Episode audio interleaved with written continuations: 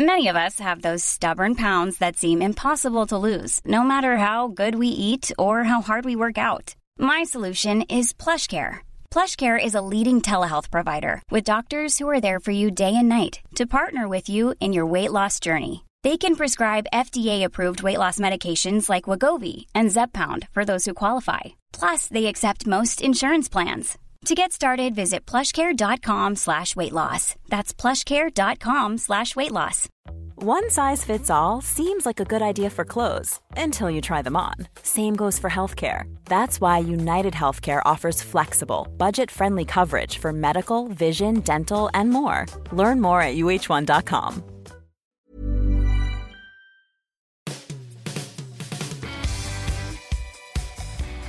Welcome to the Football Writers Podcast.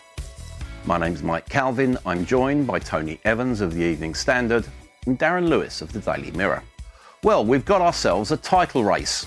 Liverpool going to a huge week at the top of the Premier League. They need another special Anfield night on Tuesday. Overcoming Napoli will require nerve, discipline, and adventure. Then, on Sunday, they face one of the great tribal challenges a visit from Manchester United. We'll know a lot more about them this time next week. Won't we, Tony?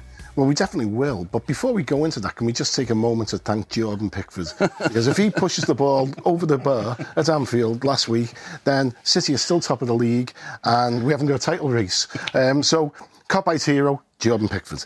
Um, but yeah, it's. Um, I think uh, people expected Liverpool to push City close this season, but perhaps not quite as close as it's been at, at the moment. And for Liverpool to go into, uh, and hopefully into Christmas, top of the league, and you know, sort of creating an actual real live title race would be absolutely brilliant. I don't think that they can actually live with City over the course of the entire season, but um, I think the squad's just a little bit too thin.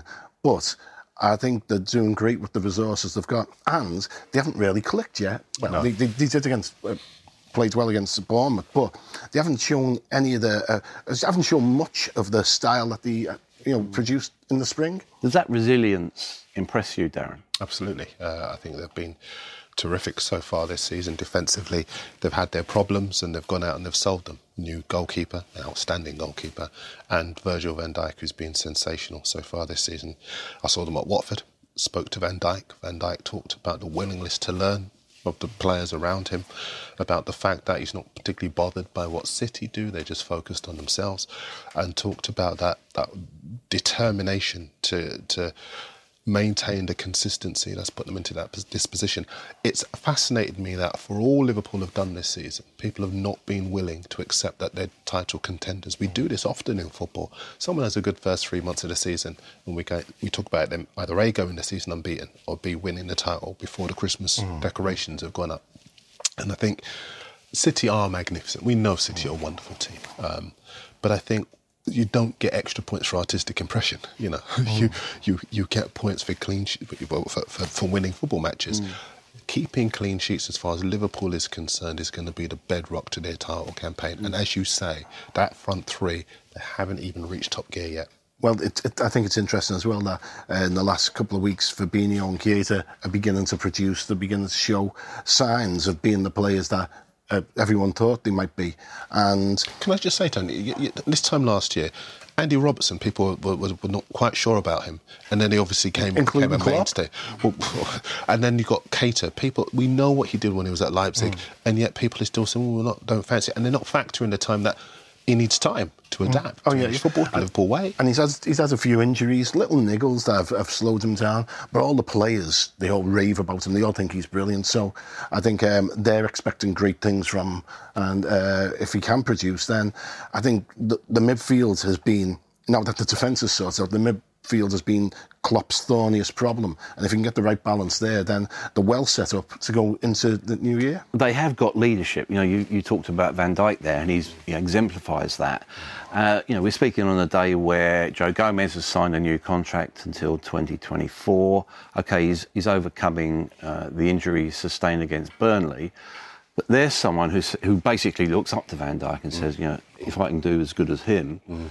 he's also one of that new generation of England players that you can relate to. Absolutely, yeah, young, black, talented, um, very, very uh, mature head on his shoulders, uh, reads the game exceptionally well, mm-hmm. um, and I think as far as he is concerned, we spoke to him after the game between England and Croatia, and he talked about just how much Virgil van Dijk had helped his game, uh, the leadership, the way that he's taken him under his wing, uh, and I think as an individual, Gomez is going to be a terrific player for England. But within that Liverpool tactical setup, mm. he's going to be key to them in the second half of the season.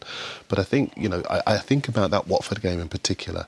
And I spoke to Van, Van Dijk after the Watford game, and he actually gave all the credit to Gomez and said, look, he's so willing to take stuff on board and, and whatever else. But I think that Watford game for me was key because in, they were very, very patient. There, this mm. is a new patience about Liverpool, about the way they go about their business. If things aren't going there well, they don't panic, and they're certainly not all over the place like they were at the back last season. That's why I'm. Well, so that's the, that's a difference, isn't it? They can afford to be patient now because they're solid at the back, and, and you know if, the, if he's his first choice back four out, then you don't have to worry too much. And of course, Alisson has come in, um, and you know, you pay a lot of money for a goalkeeper, um, but I, I reckon I was Tottenham, Tottenham up the other day. He's probably saved Liverpool at least twelve points. Mm, yeah, mm. yeah. You, don't need telling that Liverpool's an emotionally driven football club. Mm. Um, what is the danger of almost over enthusiasm? Uh, over enthusiasm, you know, that exuberance that sometimes, you okay, we're here now. You know, let's talk as if almost we won the title already, although we're only two points ahead of City yeah, the, the, I mean, sometimes it can run away with itself as well. And Klopp sort of feeds that. You know, as, um, as one man pitch invasion against Everton. you know, it's, um, I, actually, yeah, I prefer that to after a draw against West Brom, leading the players to take the acclaim from the Kop. You know, I mean, I don't mind it when they're winning. Um, but no, there, there is a, they, they do walk along an, an, an emotional ledge, which um, it doesn't take much to topple them off it. But I think Van Dijk just his very presence. And, he, you know, I, I, think what Darren said is one of the big characteristics of him. He's generous to people around him. He's not, mm. he's not a selfish player. Mm. He, he, he, helps people. He, he, he talks, you know, a Liverpool centre half who talks to people around him. Wow, it's um, I haven't seen that for quite a while. But you know, and Tony, it's interesting. Forgive me, if you look at Holland and the resurgence of Holland, Van Dijk is key to that as well. Yeah. Mm. He's got De Ligt around him as well. He's got players that need that kind of leadership in that team. Mm. And under Koeman, they've blossomed. They're through to the Nations Cup, uh, Nations League uh, semi-finals, and he is a key figure in that resurgence because of the leadership that you're talking about. Yeah, I think he's done. You know, obviously Salah will score goals and he'll continue to score goals, but I think Van Dijk is the most important player at the club at the moment. Mm. What about um, the tight race. Do you think they can sustain it? You know, they're in pretty rare territory at the moment. I think there's only three clubs had better starts to a season. Mm. Uh, sorry, three teams. The Spurs double side of 60 61. Uh, the Chelsea side and uh, of uh, 05 06, and then the Man City one of last season. Mm. Um, can they keep up that level? Yeah, I think they can. I think the outside the top four or five, and you know, sort of give, given United's problems this season, um, is this four or five? I, I, think most of the teams in the league are beatable by Liverpool. Um, I think everyone's beatable. I mean, we've seen that, haven't we? We've seen that um, the, the, the, the teams outside the, the top six have, have, basically been steamrolled by the, the big boys this season, and, and they're not really challenging them enough. And I think that will play into Liverpool's hands the same way it plays into City. Uh, and, and, then the, the, most obvious thing is it'll be the games between the the so-called big, big clubs, which will matter. And we saw City dropping points at, at, Chelsea there, and, and that's the sort of games that they've got. And and the, the, the funny thing is, Liverpool are quite well equipped to play the likes of City, to play the likes of Chelsea, because they, uh, you know, it's a more open game and they get more space. And the, the problems Klopp sides had over the previous three years is when people came and put a blanket defence as Anfield and squeezed the space in the last third. Yeah. So what then will be the nature of the threat that Napoli pose on Tuesday night? Well, uh, they've got a very canny manager, in, uh, and uh, I think as far as the firepower is concerned, well, they were winners at the weekend against Frosinone, uh, very easy winners as well. That was their third win on the spin. And I think um, they will go to Liverpool knowing that the pressure is all on them to keep a clean sheet, first of all. And they are so potent in front of goal that they could test that defensive solidity that Liverpool have. But I think if Liverpool maintain the belief, and, and at the weekend I was at Bournemouth, Liverpool, and Klopp uh, with the daily newspapers was talking about that belief that he has in his team, in his defence, in Mo Salah, despite people not believing that he's quite the same player as he was last season. 42 goals, 52 games. Thank you very much. isn't it? You know, I, I, remember at the start of the season where people were, were kind of rightly giving Eden Hazard the, the, the, the credit he deserves, but almost dismissing what Salah had done when he had scored more goals last season than Hazard scored for the previous three seasons. So Klopp was talking about that belief that he has in Salah, and I think that hat trick has come at just the right time for him and his mm. confidence. And you look, see the manner of two of the goals he scored, mm. and you see that here's a player now getting back to those heights of last season. But Mane came on late in the game. They've got that depth. Shaqiri can now come on if things aren't going quite mm. their way. Uh, Firmino is starting now to look like the player he was last season as well. Um, so yeah, the nature of the threat that Napoli poses will be very strong. They're a very potent side, but I think Liverpool will have the tools to be able to defend against them. I, I don't think Liverpool have pressed quite as hard this year, the opposition, as they did last season. And I think uh, I think Napoli will be an occasion where he'll want to do that an awful lot. Uh, you know, you can't let Napoli have the ball in midfield. No. You can't give them time.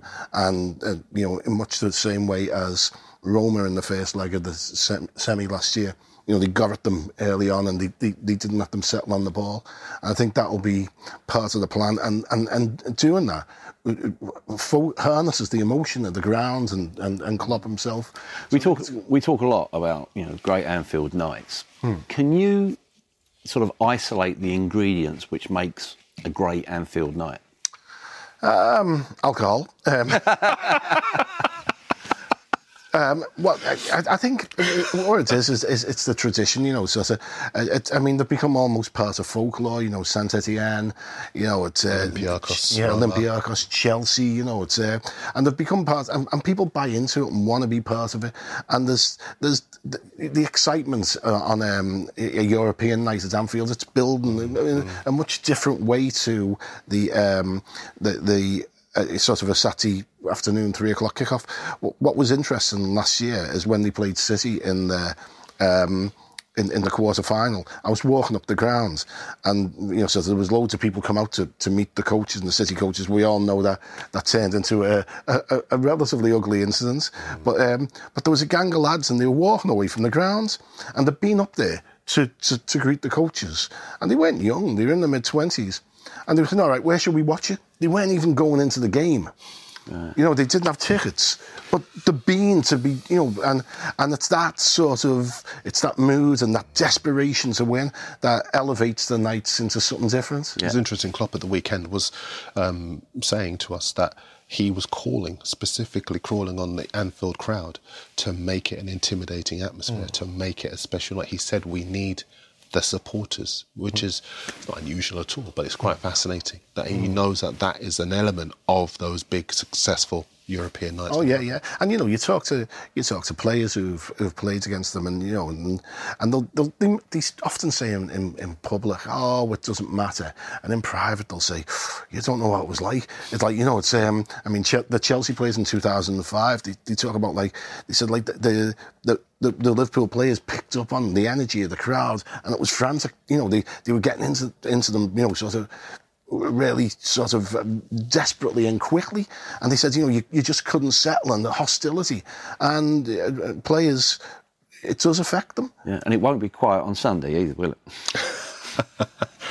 no, it won't be. Um, I think uh, the old enemy uh, is never a match for the faint-hearted. And I think these are matches, you know, where we see what players are made of. You know, yeah, yeah. these are players where these are games where we see who responds to the challenge of the big game. We talked about Van Dijk. Van Dijk was telling us, you know, these are the games I relish, and he mm. almost cruises through games like that anyway. Uh, but Manchester United, um, a very morale boosting win for them at the weekend um, against Fulham. Uh, Uh, does it mean that all of their problems are over? I don't think so. Um, and I think Liverpool are exactly the team to, to exploit those weaknesses that they have. But then we thought that about Arsenal as well. And that just kind of tempers the kind of view that mm. Liverpool could steamroller them. Um, Mourinho is a past master at getting results when you least expect it. Remember the last time he went to Anfield with Liverpool top of the league? It, um, it ended in slips and tears. You know, it's um, so I, I never underestimate Mourinho in these matches, mm. especially because you know, Anfield was the place he wanted to go, and he's always held a grudge. You know, in, in 2004, his agent went, even before the sacked his agent went to Anfield and saw Rick Parry, the chief executive, and basically pleaded for the job, and, and that just turns that turned Liverpool against him, and um, and it's always been a it's always been a place where he wants to go and and, and upset the locals. Mm. There's a lot of talk, um, almost about the the institution of a managerial transfer market. If you, you know, if you follow the the dots, Mourinho at some stage will leave Manchester United, probably sooner rather than later, maybe. Um, Mendes's agent has already come out and basically set in, in public the terms. You've got to pay my boy up in full.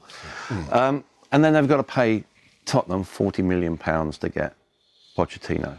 Is that viable?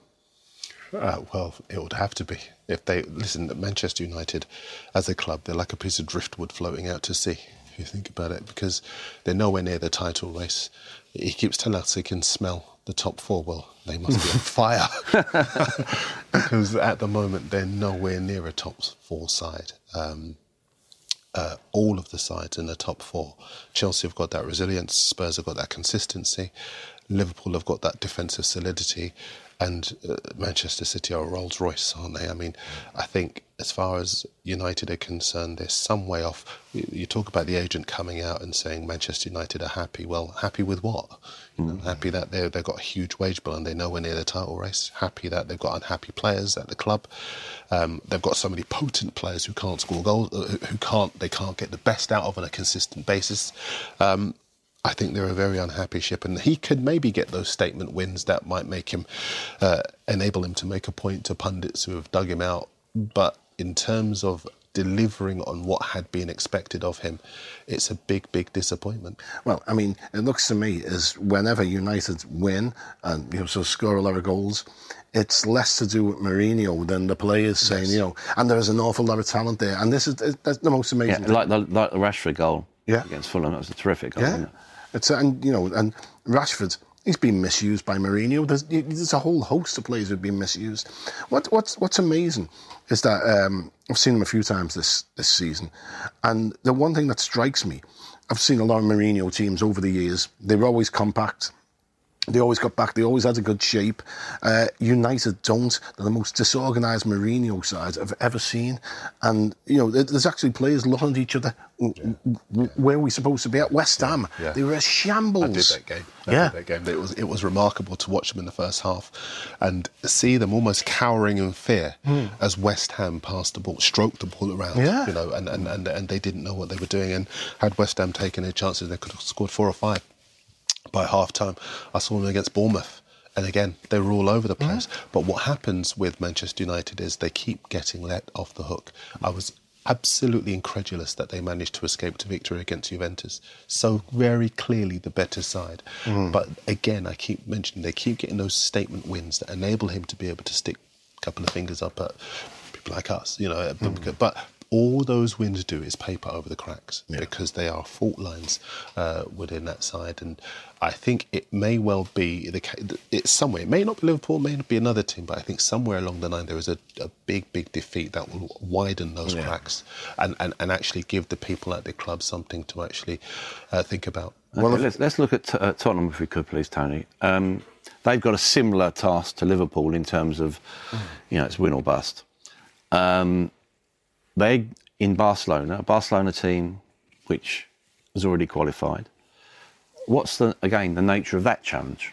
Well, I mean, it's going to be difficult because even a, Barcelona side with um, sort of who are not fully focused uh, mm. are going to be very awkward to beat. Messi, Messi, didn't look a bad one-legged player, did he? yeah, weekend. You know, um, Yeah, I mean, you know, sort of.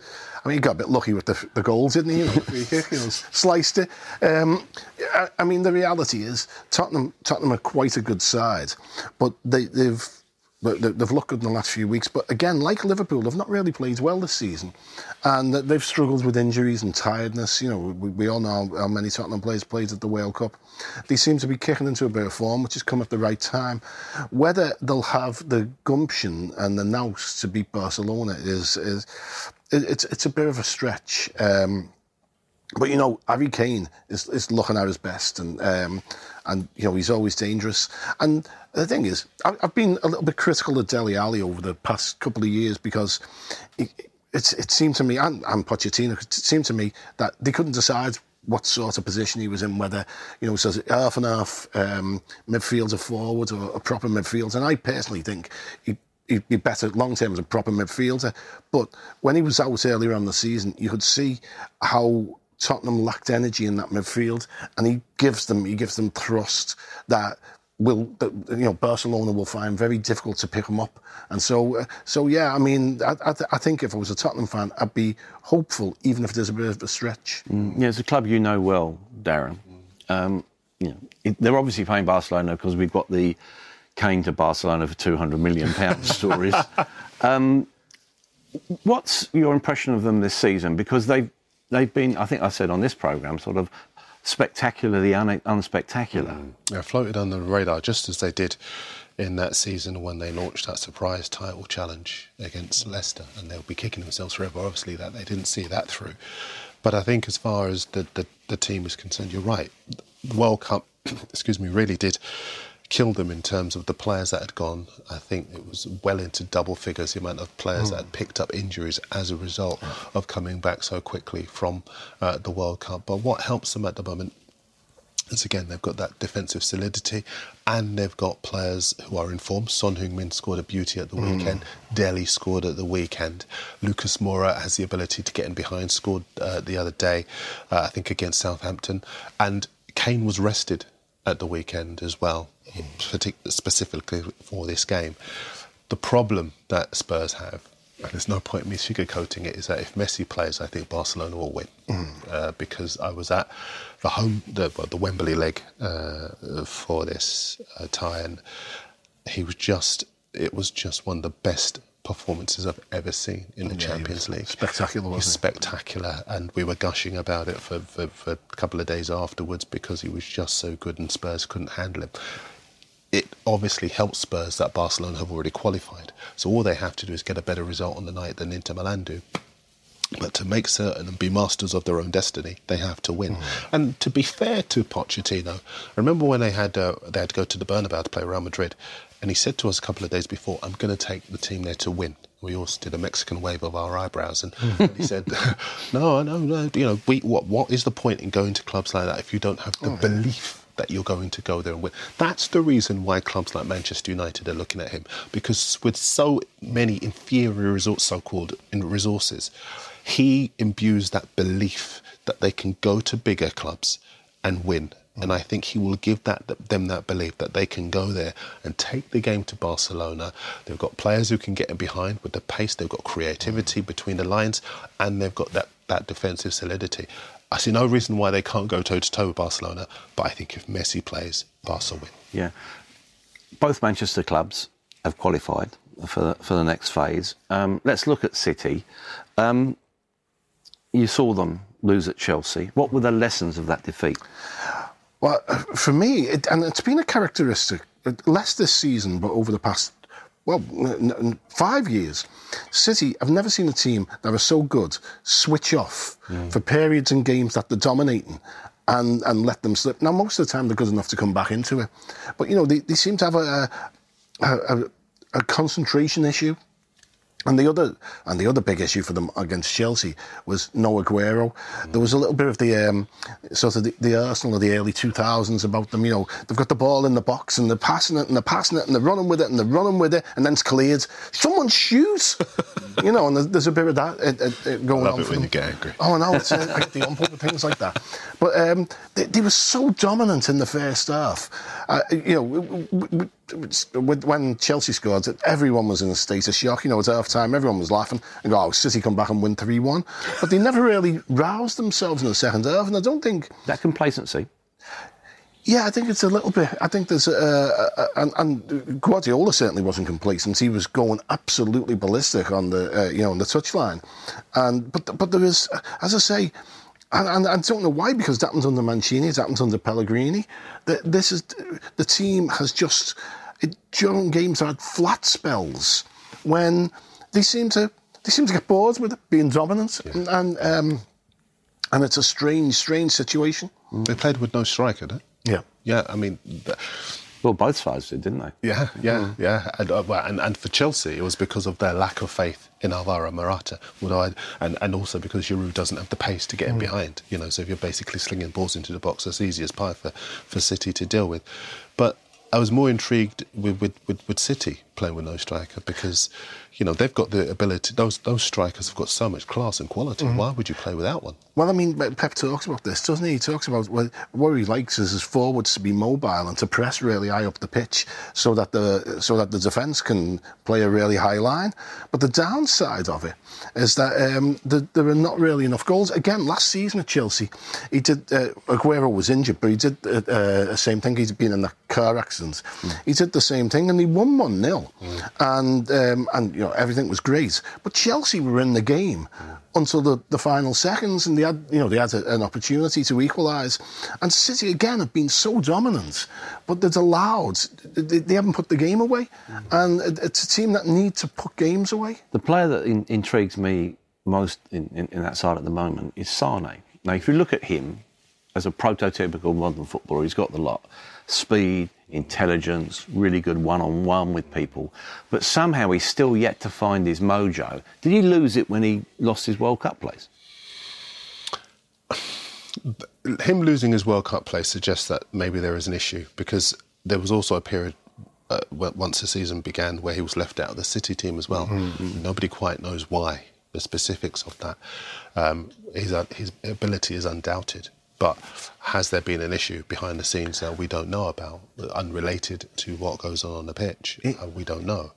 Interestingly enough, I was watching him. He was uh, he was uh, sort of in the second half. He was over towards the press box, and he was he was hugging the line, and the ball was on the other side, and he seemed to he seemed to just lose concentration. You know, and, um, and he was quite near Guardiola, and Guardiola, hey, and, oh, oh, and all of a sudden he's back. And, but it seems like, you know, it's like a bit daydreamy. And, um, you know, and I wonder whether that's an issue. As I say, I watched him, you know, sort of, I, I paid particular attention to him in, in the second half because he was quite close to us. And mm. I'm very interested in, um, you know, as you say, he's got everything and why it's not. But is that maturity? Is it, it, it, depends because I mean I think uh, looking at that game of the weekend, a number of players seem to have lost concentration. A, mm. a oh, number yeah, of yeah. players seem to. You know what struck me about it? They looked like a side that had believed in their own hype. Mm. You know, we've all been so effusive in our praise of that Manchester City, and rightly so. They've been brilliant. But the league has never won in yeah. November or December. But we've all been saying, "Oh, I think they're going to win it."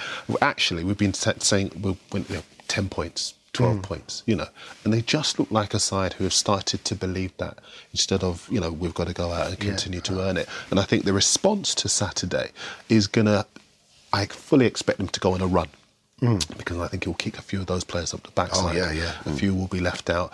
There were a number of players in that team who looked as though they hadn't clocked on for the day and look, felt it was only a matter of time before all of those passes you described resulted in a goal and they could close the game off. So I think, as far as City are concerned, I'm expecting a backlash, a big mm. backlash. Do you think, Tony, that uh, their strategic aim, in you know, big picture stuff, is to win the Champions League as soon as possible, you know, preferably this season?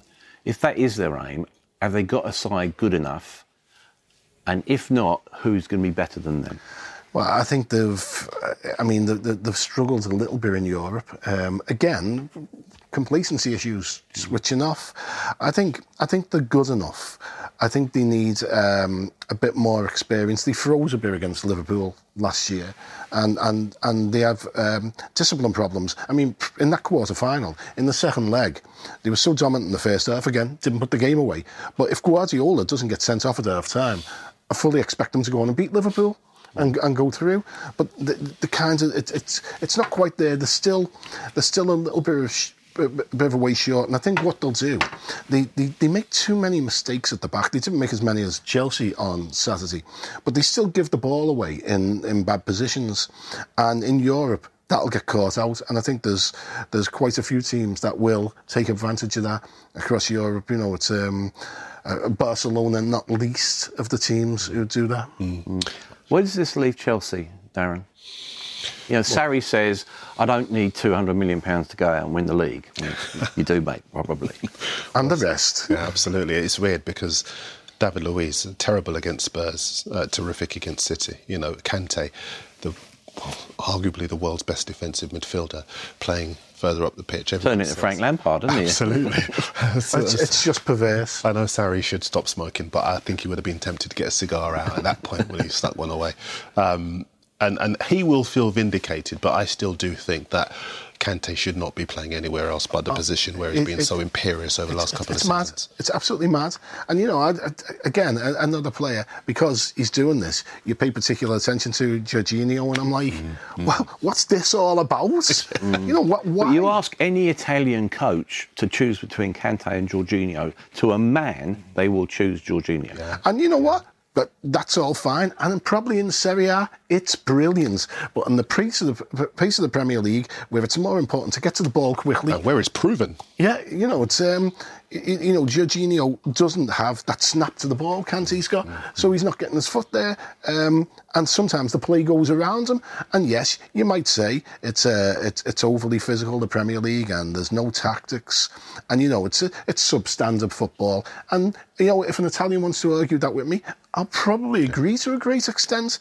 But you know what? It is the Premier League. and the interesting thing is, you know, it, it, I reckon Sarri Sarri's brief is to get them back in the Champions League at the very least. Mm. And if he fails, it could his job could be resting on the decision not to play Kante mm. where Kante is most effective. The other thing, of course, is I think that even though he may be saying I'm going to resist the temptation to go out and reinforce up front, they need more up front.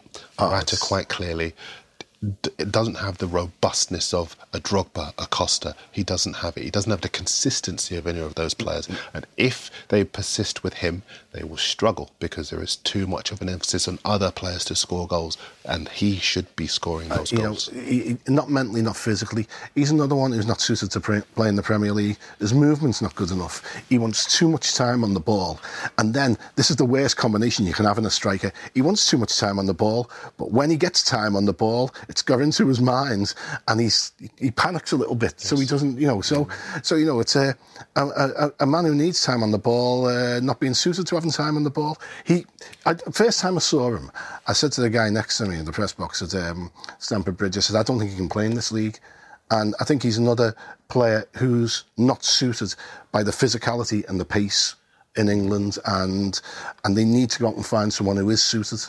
A, player who does appear suited to the Premier League uh, arguably the signing of the season, Lucas Torreira at Arsenal, 21 matches unbeaten and counting. He's been what they've been searching for for a long time. I saw him in a North London derby, and he is that bite in midfield. You know, very, very early on, I took an, my first note was him upending Dele Alli on the far side touchline, almost like, I'm, I'm up for this. Are you? And uh, he drove them forward. He is what they've been missing for so long. I think since the likes of Vieira and Petit. It, was, it, it, was a great battle that because um, you, you, know Dele Alli was at his niggly, cynical best, yes, and and, yes. and you know it's uh, Torreira you know was was equally when he when he arrived he'd um, he seemed to have. Uh, enjoyed the post World Cup festivities a little bit, a, a, little bit too much, and um, yeah, and, and he wasn't in, in the sort of condition that Emery wanted. But it, as he's got fit, his mobility's improved.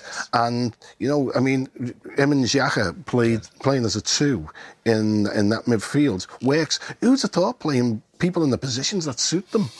Works. Awesome. You know the interesting thing as well. You know we talk about how centre halves like Ledley King at Spurs and mm. Virgil Van Dijk at, um, uh, at Liverpool um, help players around them. He makes Xhaka look a better player. Yeah, it, it, it's weird how um, the influence that he's got on that centre of the park, and how much snap and bite and and verve they got now got in the middle of the park, but also his ability to get goals as well. Scored a well taken finish against Spurs. Scored again at the weekend. He is somebody who could maybe get eight or ten goals by the end of the Yeah, season. A question for you, Tony. And I, I suspect I know the answer. If you're the Arsenal manager and you get a bid of £25 million from Mesut Ozil, do you sell? I've, what, I, I, I drive him the airport. you know, it's um, and I can't believe you asked him that.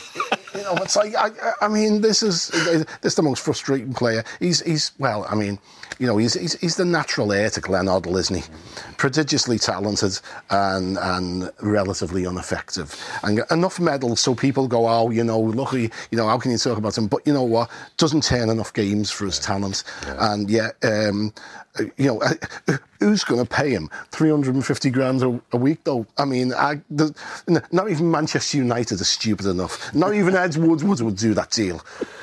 You know, it's interesting because two of the i- i- in the space of those four days, uh, the Sunday and the, what was it, the Wednesday, they played Spurs and Manchester United, two of the biggest games of the season. Now, a player like him, marquee player like him, you expect him to be in those games, but they were games for street fighters, for courageous, stout hearts. Um, I'm about to go Shakespeare there, but, you know, but, but but they were games that you want players that you can rely on, and he quite clearly cannot be relied on. And if you were to tot up the amount of times he's got a back spasm, flu, cold, you know, I mean, the guy should be in a in, in a little incubator, shouldn't he? Um, I think that it's very clear that he's not part of. Uh, the manager's plans going forward, and yeah, I do expect him to go. He he may have to accept he has to take a cut in his wages. I think they may take a hit on his price, but I think if he wants to play football on a regular basis, he'll have to leave in January. And I, I think he's the sort of player again who is probably would be better off playing in a different league to the Premier League. He's um, as good as he is, and and it's a terrible shame because when he's on, he's a joy to watch. Yeah, yeah. But the, the interesting thing is this season, you know, as I, I always say when talking about Arsenal, I'd be banging my head on the table in the press box. I haven't done it once this season. Right. Managers, um, you know, tend to prove themselves in Europe. Steven Gerrard, again, they've got a, uh, a must-win game in uh, in Vienna. Um, what do you make of his apprenticeship so far? He had a bad week last week, you know, dropped four points in, in Scotland, but he seems to be relishing the whole process. He's given a complete respectability back to that football club. Now people um, going to matches expecting the players to turn up. Um, he's imposed his personality on the club. He's uh, imposed an authority on the managerial position. Um, if you cast your mind back to his predecessors, uh, they were battling with players who were standing up to him in the dressing room. Um, none of that happens under Steven Gerrard. Um, everyone says that he's auditioning perhaps to go back to Liverpool in the long term and take over. I don't see him too, doing too badly as far as that's concerned. You see him in press conferences. I know he, he launched a really staunch defence of Morelos, for example. Uh, I think it was Craig Levein who may have uh, criticised him the other day. And he goes into bat for his players and he makes it clear that he won't have them maligned in any way, shape, or form. He calls for referees to protect them. The players will appreciate that, the way he goes into bat for them. And I just think at, at the club, th- there is a new image to that club. They're not the pushovers that they used to be, and they're not the joke figure that they used to be in that league now. They are a club to be taken seriously. What I found really interesting yesterday when they drew at Dundee, he came out for his TV interviews afterwards, basically having given the players the floor. That was his that was his phrase. Now that means basically it all kicks off mm. amongst the players. Um, that is typical of a manager who is still, in essence, a player at heart, isn't it? Mm. Oh, definitely, definitely. And he's found it. He's found it difficult to make the transition. I don't think he realised how hard it was to be a manager, and I think probably he looks back at his relationship with some Liverpool managers mm. and thinks to himself, "Well, maybe I was, Yeah. you know." But, but, but obviously, To be fair, he admitted that Yeah. to me. You know, it, it was look. You know, I realised this is hard. This Yeah. is difficult. But you know, he's he's he's he's, he's started in the right way. I mean, I, I think in some of his press conferences that you know he's got a touch of Dalglish about him, the way he sort of um, the, the the way he cuts cuts the, the situation off early and um, and.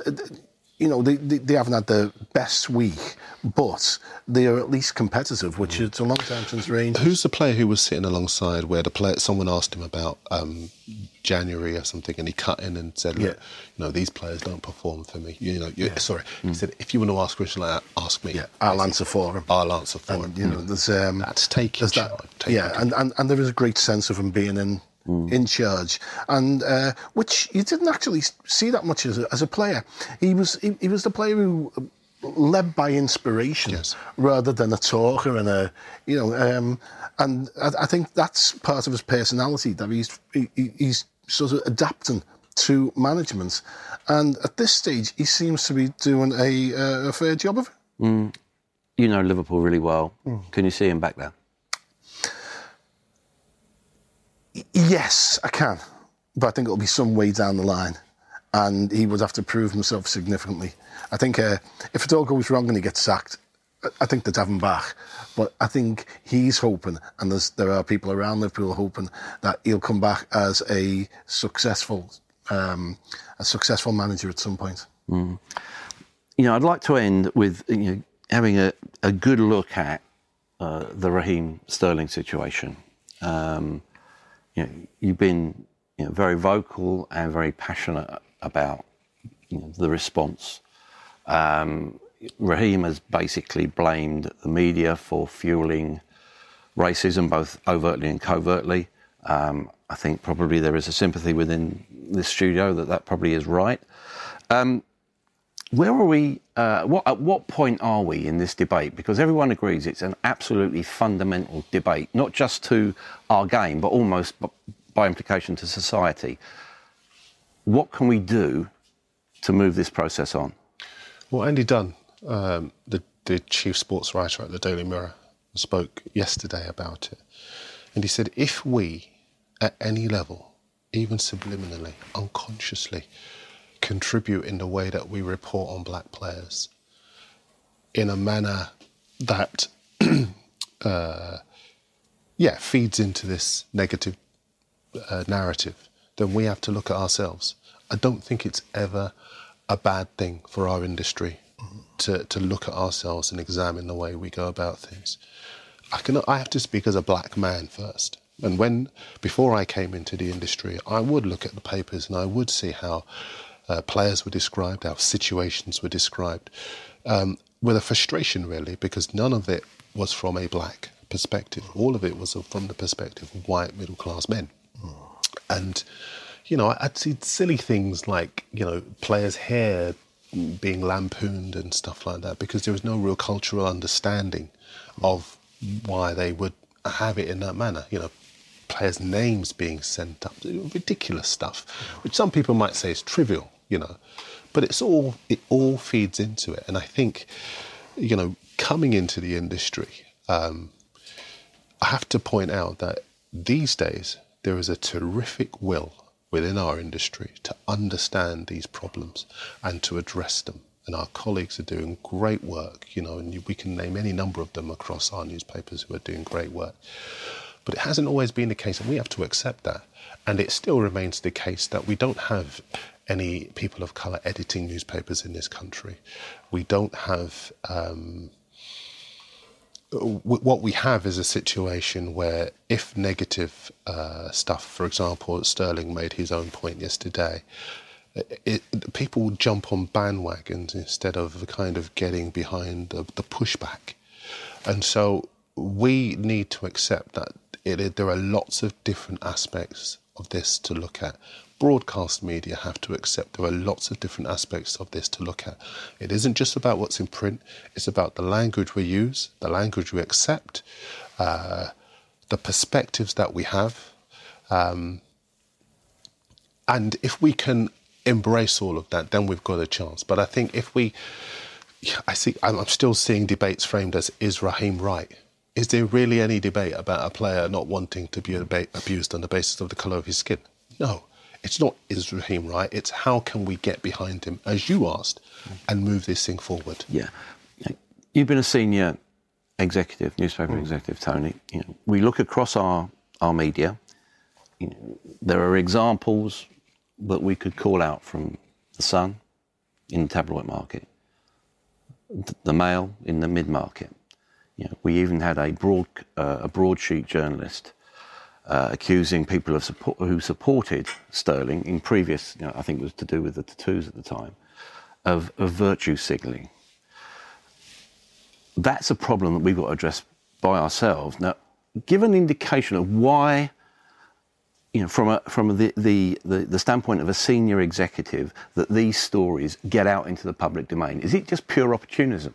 Well, I, I, think there's too many people in this country and in the newspaper industry who are resentful of a young black man's success. Who don't think they deserve it, especially playing a kid's game, and it speaks to a deep, deeper racism in society.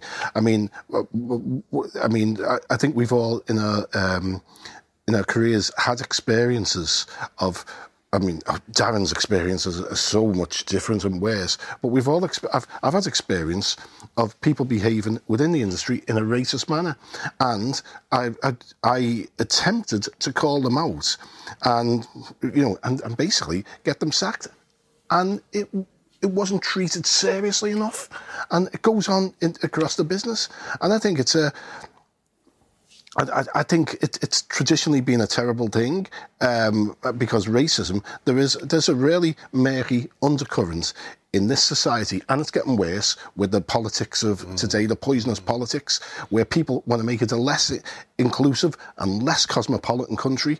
And uh, my view is we've got to do all we can to make it more inclusive, more cosmopolitan, and and if you're not fighting that battle on a daily basis, you're part of the problem. Uh, but there's lots of people in the newspaper industry who are part of the problem. I, I think you're right, Tony. I think, you know, we're, we're pointing to the incidences that we've seen on the terraces, but the terraces are where it leads. We have to look at the culture. And the culture isn't just one or two newspapers. The culture is a, as a, a whole society culture, you know, from we want our country back um, and you know, you contrast that to uh, the 70s, where you know there was an influx of immigration, and you got prime ministers saying we must keep this under review. You mm-hmm. know, we have to look at the amount of people coming into this country. Look at the similarities. Hostile. All that, but, but all that said, should football and could football do more? Football can absolutely do more, but what we have is a situation where um, people who do things are allowed to wriggle out of it. Before social media, I'll give you an example. Before social media, you would have seen a banana skin on the floor at a game, and you would not have been able to find the person, or before CCTV as well, you would not have been able to find the person who did it. Uh, at the weekend, and we know we can't go too much into this because of, of, of the um, procedural uh, issues, but there, without footage to be shown on social media, we would never have known about the, the, the, gravity of that particular situation. Or the apparent gravity. Or yeah. the apparent gravity of that situation, indeed. And I think what, what football has to do is it's got to be robust. It's got we, the, these guys, not five or ten years bans, lifetime bans mm. straight away. Um, it's got to be willing to report this. As I said, I started off by saying, you know, I industry now at the moment, there is a will to report this kind of thing. When I started in this industry, mm. there was not a will. And that's an inescapable truth. There was not a will to, to report on these things because it was too tricky legally, because it was one word's per, one person's word against another, because players would come out and say, "I vehemently deny this and I vehemently deny that." And where do you go with that? Um, and they were not there was just not that that climate to pursue stuff. Now that has changed. It's very, very different now. But where football can go, it can look at the way that it reports on things like this and it can listen to what Raheem is saying. It is not a question of is Raheem right? It's how can we support Raheem and other players? How can we empower them to come forward and speak? Because back in the day, players wouldn't speak because they were worried. If they did, they'd be marginalised, ostracised out of the game. Canoville talks about the fact he responded to somebody, never played for Chelsea again. Mm. So now we have to have a situation where players feel they can come out and speak, and I hope Sterling empowers yeah. other players to do that. We, I wanted to try and get some um, feedback from the from the viewers and the listeners. A couple of questions from them. Uh, Owen Mayers, do we see this post, i.e., the, the Sterling's post on Instagram, causing widespread wide scale change, or are we going to need a larger movement before we can put an end to this hideous reporting? well, I hope it changes things, and I hope people look at what they're doing critically, and you know, and say, why is Phil Foden buying a house for his mum treated differently to Raheem Sterling buying a house for his mum? Because two young players spending spending money they've earned, um, you know, what, what's the problem there? Oh, one's black, one's white, one's good, one's bad. So we need to think about that and not just idly crank the pieces out, which you know, for uh, which happens. So I, I think that's important. And the, the other thing is, football has got loads of problems and it, it loads needs to be addressed. But football has been one of the forces for for good over the you know sort of over the past four decades. You know, it's actually given opportunity for you know sort of young black players to come through. And now that there's so many you know I remember a time when I remember a time when only Clyde Best he was the only black player in, in, in the top flight. And whole grounds were making monkey noises at him you know every week not just so so we've moved on in that sense. But what can I just slightly slightly just interject at that point? I mean I I actually think and you and, and you're right in so much as we, we are not at that point. But I do worry that we use that phrase, we've moved forward. I, I hear it a lot, we've made progress. And it almost encourages, and I'm not saying you're doing that, but it always, I think in the wider context, there is a complacency because there is a mistaken belief that because we've moved forward, it's okay. But if you look, you talk about the many black players we have mm. In this country still a fraction of them are managers in this country. Yeah. When you raise it on social media, people say, oh, Darren Lewis talking about Tony Evans talking about black managers again. Oliver Holt, who's a fierce advocate for it at the, at the Mail. Uh, Danny Taylor at the Guardian, who are all going on about black this and black that. People don't want to have the debate. When you tell people about how the, the lazy tropes and stereotypes about black players being lazy all feed into this culture, they don't want to hear. How dare you say I can't say this? How dare you say I can't say that? So. The, we have to want as an industry to hold firm. Mm and, and actually educate people about why these things are negative. Tim, well, well, Tim Smith, well, sorry, sorry no, just, just going to say yeah. what I was about to say. Continue. I was, I was going to make that point. It's, I'm going to say, you know, but people are complacent about it. Yes. It's, it's, you know, and things are backsliding at the moment. Yes. You know, things are heading back to that bad place. Tony, Tim Smith asks, do you think there's a difference between the approach of some football journos and some news sports journos, back page v front page? Oh, without a doubt. Um, you, you, you it, it was always the bane of your life when the front, front end got involved. You, you were news edited. You were a news editor, were? Yeah, yeah. Okay. So, um, so, but you know, whenever, whenever the front end got involved in sport, the, the, there was a great capacity for it to be the, the whole story to be cocked up, and certainly from the the way the front pages of certain newspapers have treated Raheem Sterling is just it's reprehensible. Mm. And uh, you know this. Uh, the thing is, well, you know, you, you, wonder about Raheem Sterling. He's a he's an extremely talented young player with a work ethic that is is absolutely admirable, and um, you know, for, for, the way he's being treated. And but there's still there's still plenty of sports journalists who are unconsciously racist. I want to try and balance this up if I could. Also, two two observations by a couple of listeners. The first from Mark Colley. I've just read that Robbie Earle has stated that racism is a cancer in football.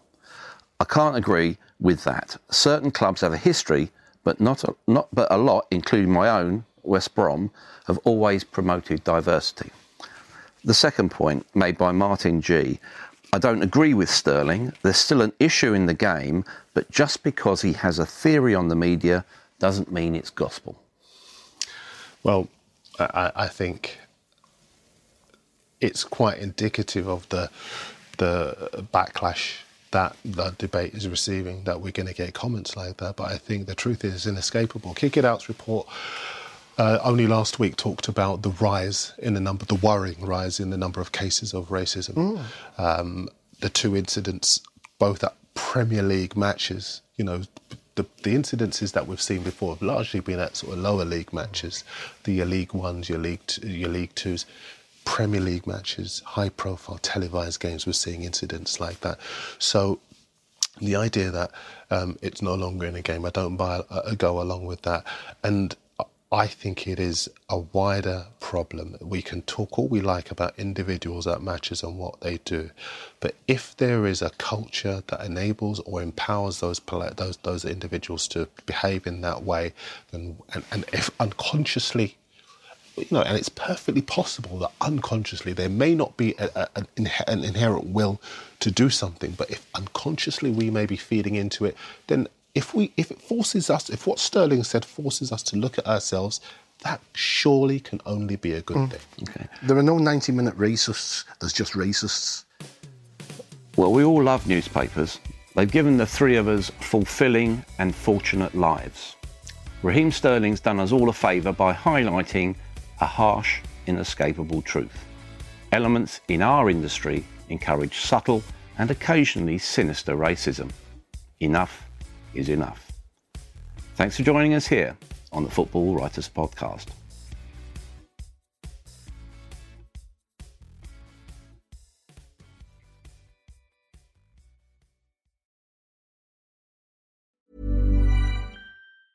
Ever catch yourself eating the same flavorless dinner three days in a row? Dreaming of something better? Well, HelloFresh is your guilt free dream come true, baby. It's me, Keke Palmer. Let's wake up those taste buds with hot, juicy pecan crusted chicken or garlic butter shrimp scampi. Mm. Hello Fresh. Stop dreaming of all the delicious possibilities and dig in at HelloFresh.com. Let's get this dinner party started.